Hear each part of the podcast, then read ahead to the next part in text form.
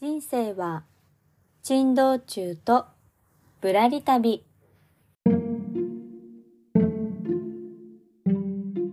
この番組は会社員ワーママが夢を実現するまでのあれこれをリアルタイムでお届けしているノンフィクション番組です。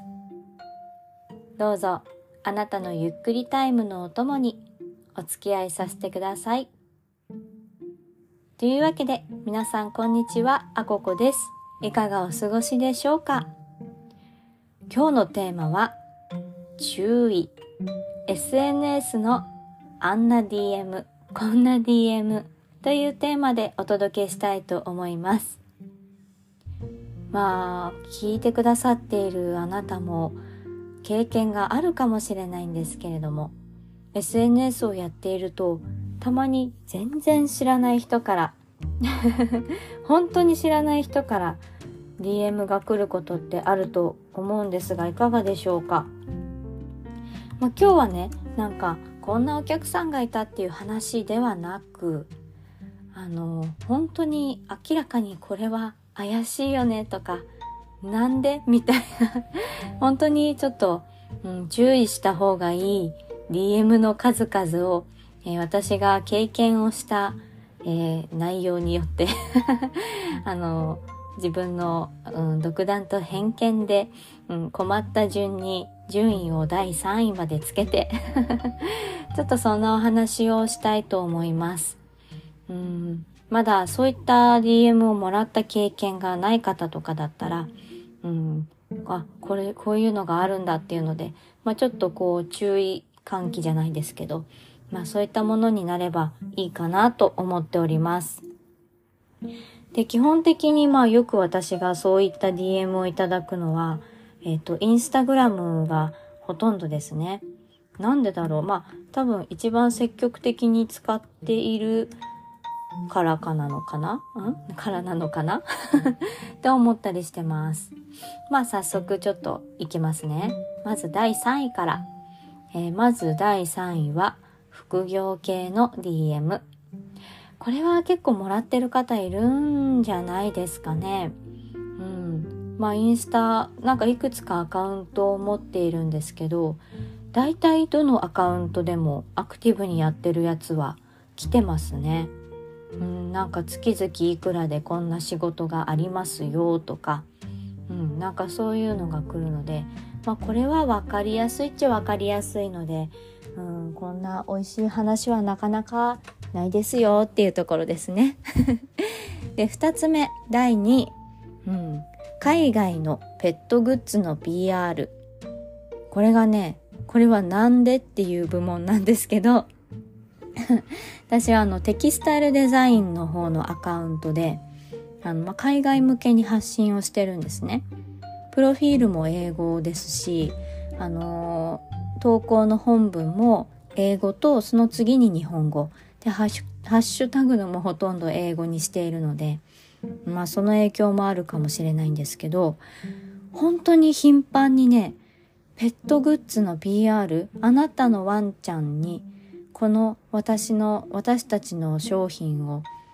つけて PR してください、あなたのワンちゃんとっても可愛いからっていう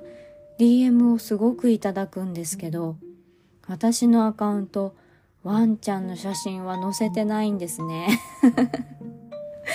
れがずっと不思議で、最初の頃はすごい律儀にね、すみません、私のアカウントではワンちゃんの写真は載せてないんですっていう返信をしてたんですけど、なんかこれはもう違うなと思って今はね、もうちょっとすみませんと思いながらスルーさせていただいてるんですけど、なんでなんでしょうね。わからないんですよ、理由が。ハッシュタグに犬ってつけてるわけでもなくって、ちょっとこれは謎部門で、でも結構あるので、ちょっと困ったなっていう第2位ですね。で、最後、第1位が、海外の男性。これがちょっと難しい刺繍のアカウントによく来るんですが、でも私別にね、そんなに顔を出して何かアピールしてるわけでもないですし、なんか特別ね華やかな顔をしてるわけでもないんですけれども、なんてだかアジア系の男性の方から DM が来るんですよね。これどうですか皆さん、女性の方とかって来ますかね。すごくわかりやすいのだと、あなたと仲良くなりたい、あなたは美しい、いや私顔出してないけどみたいなそんな感じなんですけどね、でもついこの間会ったのがちょっと難しくて、最初は刺繍の作品を褒めてくださったんですね。で、いつの日やか作ったウェディングのアクセサリーをピックアップしてくれて、これすごく素敵ですね、買いたいんですけど在庫ありますかみたいな内容だったんです。でもそれもねオーダー品だったので、もうこれは手元にないんですって、もしよければ手作りとかもオーダーでね作ることもできますよっていう返事をしてたんですよ。確かその方はね中国か台湾だったかな。でもなんか日本語で DM をくださって、で、あ、いいですね、こういうイメージ好きですっていくつかまた写真をピックアップしてくれて、あ、なるほどなるほどって、でもちょっとって思ってるんですよね。いやでも男性の方で、その方のアカウント見ると、特別ね何かこう女性的な格好が好きとかはいうわけでもなく、途中でバレった髪飾りですねをご希望されてるんですけど、髪の毛すごく短いんですよねバレったをもしかしたらねこの インスタ上では男性としてこう見せていて、本当はこう女性としての格好を楽しむ方かもしれないじゃないですか。そこは分かんないけど、でも髪短いなと思ってバレッタつけれる長さではないなって思ってたんですよ。でもね偏見も良くないですし、気に入ってくださってるっていうことであればそれはね嬉しいことじゃないですか。国境を越えて自分の作品が喜んでいただけるなら、じゃあちょっと今いろいろスケジュール詰まってるので、ちょっと先になっちゃうんですけどいいですかって言ってて、そしたらいいですよって来たんですよね。で、僕は DM をあんまり使わないんです。なので WhatsApp とか LINE を使ってるんですけど、あなたは普段何を使ってますかって聞かれたんですよね。で、私はその仕事、こういったお客様とのオーダーのやり取りはプライベートの LINE とかは使わないんですよ。ウェディングだと公式 LINE、アット LINE を使ってやり取りとかはあるんですけど、基本的にはメールとかその SNS でお客様が使いやすい DM とかっていうので対応させていただいてるんですけど、もうそこからねもう商品の話じゃなくってもう LINE みたいな感じになったんですよね。これは怪しいなと思い始めながらも、まだちょっとね切り分けができず、でもごめんなさい、どうしてもねプライベートと仕事はそこはねちょっと連絡分けたいんですよっていう説明をしたら、最後に